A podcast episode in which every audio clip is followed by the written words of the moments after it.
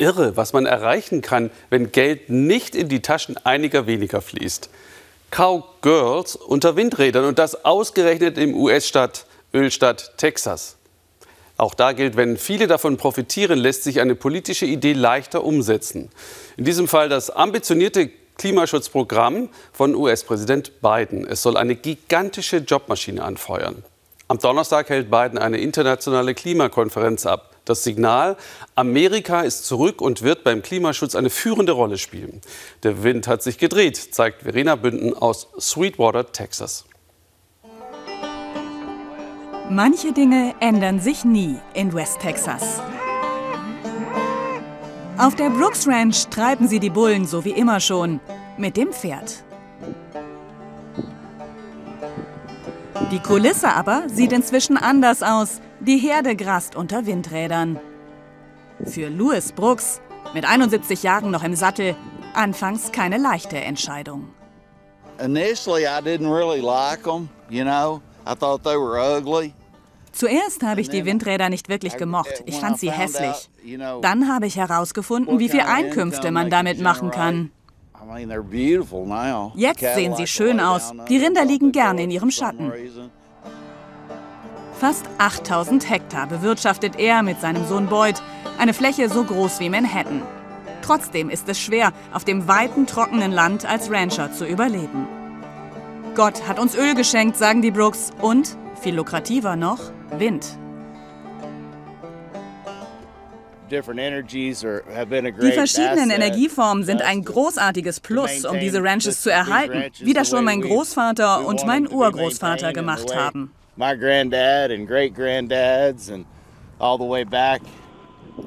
Ein Dutzend Ölpumpen stehen auf ihrem Land und inzwischen 78 Windräder.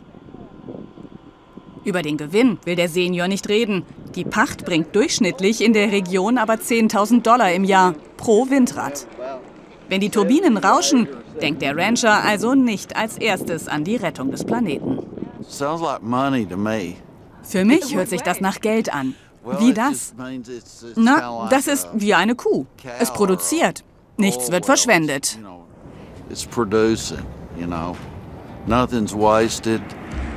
Sweetwater empfängt seine Besucher mit einem Windturbinenblatt. Das Örtchen drei Autostunden westlich von Dallas stand traditionell für Öl, Kühe und Klapperschlangen. Mal plagte Dürre, mal der abstürzende Ölpreis die 11.000 Einwohner. Die jungen Leute zogen weg, ein Ort auf dem Weg zur Geisterstadt. Dann kam der Windenergieboom. Rod Wetzel lebt in vierter Generation in Sweetwater, ein stolzer Sohn von Texas. Als Anwalt für Schürfrechte handelte er Pachtverträge mit der Ölindustrie aus, bis in den späten 90ern der wilde Westen des Winds anbrach. Wir hatten so viele Leute hier, die über Windpacht reden wollten, dass die Schlange aus der Tür raus um den Block ging. Das ist natürlich gut für Anwälte und hat alles verändert. Das Steueraufkommen im Landkreis lag nur bei 435 Millionen Dollar. Nach der Einführung der Windenergie sind wir bei 3 Milliarden Dollar.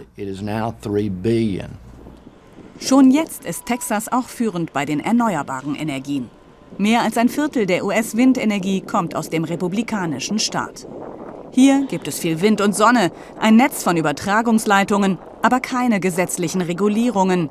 Das lässt die Windturbinen gedeihen. Wachsende Windfarmen rundum. Für Buddy Napier sind sie keine Alternative. Auch er hat eine Ranch bei Sweetwater als Wochenendvergnügen. Sein Geld verdient Napier seit 30 Jahren mit einem kleinen Ölunternehmen. Die Pläne von Präsident Biden, mit den erneuerbaren Energien eine rasante Energiewende hinzulegen, sieht er skeptisch. Für die Erneuerbaren ist das natürlich gut. Ich habe prinzipiell kein Problem mit denen. Aber sie sollten nicht aufgebaut werden, um auf unsere Kosten die Ölindustrie zu verdammen, was ja Bidens Agenda zu sein scheint. Also Für Napier pumpt das Herz von Texas eindeutig Öl. Nur etwa zwei Stunden von Sweetwater entfernt liegt das Permische Becken, die erdölreichste Region der Welt. Unaufhörlich tanzen hier die Pferdekopfpumpen Anfallendes Erdgas wird im großen Stil abgefackelt. Ein Klimakiller, der unter Biden strenger reguliert werden soll. Napier fürchtet einen unfairen Wettbewerb. Die grüne Konkurrenz sei nicht verlässlich und werde doch bevorzugt. Ich denke, es gibt definitiv Verschmutzung in der Ölbranche und das ist nicht gut für uns. Wir sollten die reduzieren. Aber es ist nicht vernünftig, eine Energieindustrie zu verurteilen, um eine andere zu fördern, die bestenfalls zeitweise funktioniert. Das ist kurzsichtig.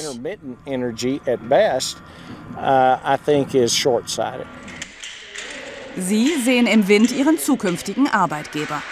Am Texas State Technical College in Sweetwater werden Turbinentechniker ausgebildet. Die Wachstumsbranche bietet gute Stundenlöhne, Montagereisen, Aufstiegschancen für viele eine Perspektive, um auch nach der Highschool in der Region zu bleiben. Viele der Auszubildenden hier stammen aus Ölarbeiterfamilien. Sie kennen das auf und ab, Geld zu haben und jeder arbeitet. Und dann stürzt der Ölpreis ab und alle verlieren ihre Jobs und ihr Geld. Wind dagegen ist beständig. Rebecca Fortuna hat schon einen Job bei einer Windkraftfirma sicher. Was sie reizt? Mehr Geld. Und ich will reisen. Saubere Energie fürs Klima. Für sie wichtig, wenn auch nicht entscheidend. Als Ökoromantiker will keiner gelten im ländlichen Texas. Ich mache Öl nicht runter, weil wir es brauchen werden. Öl, Gas, ich zweifle nicht daran, dass wir alle Optionen brauchen. Und dann geht's rauf auf das Übungswindrad.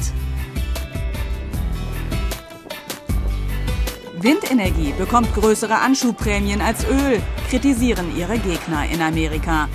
Bei Öl bezahlt der Steuerzahler später für die Umweltschäden, sagen die Befürworter. Mit oder ohne Bidens grünen Zukunftsstil, Texas ist auf dem Weg, alle Energiequellen zu nutzen. Angetrieben weniger vom Wunsch, die Erde zu retten, sondern von der Power des Profits.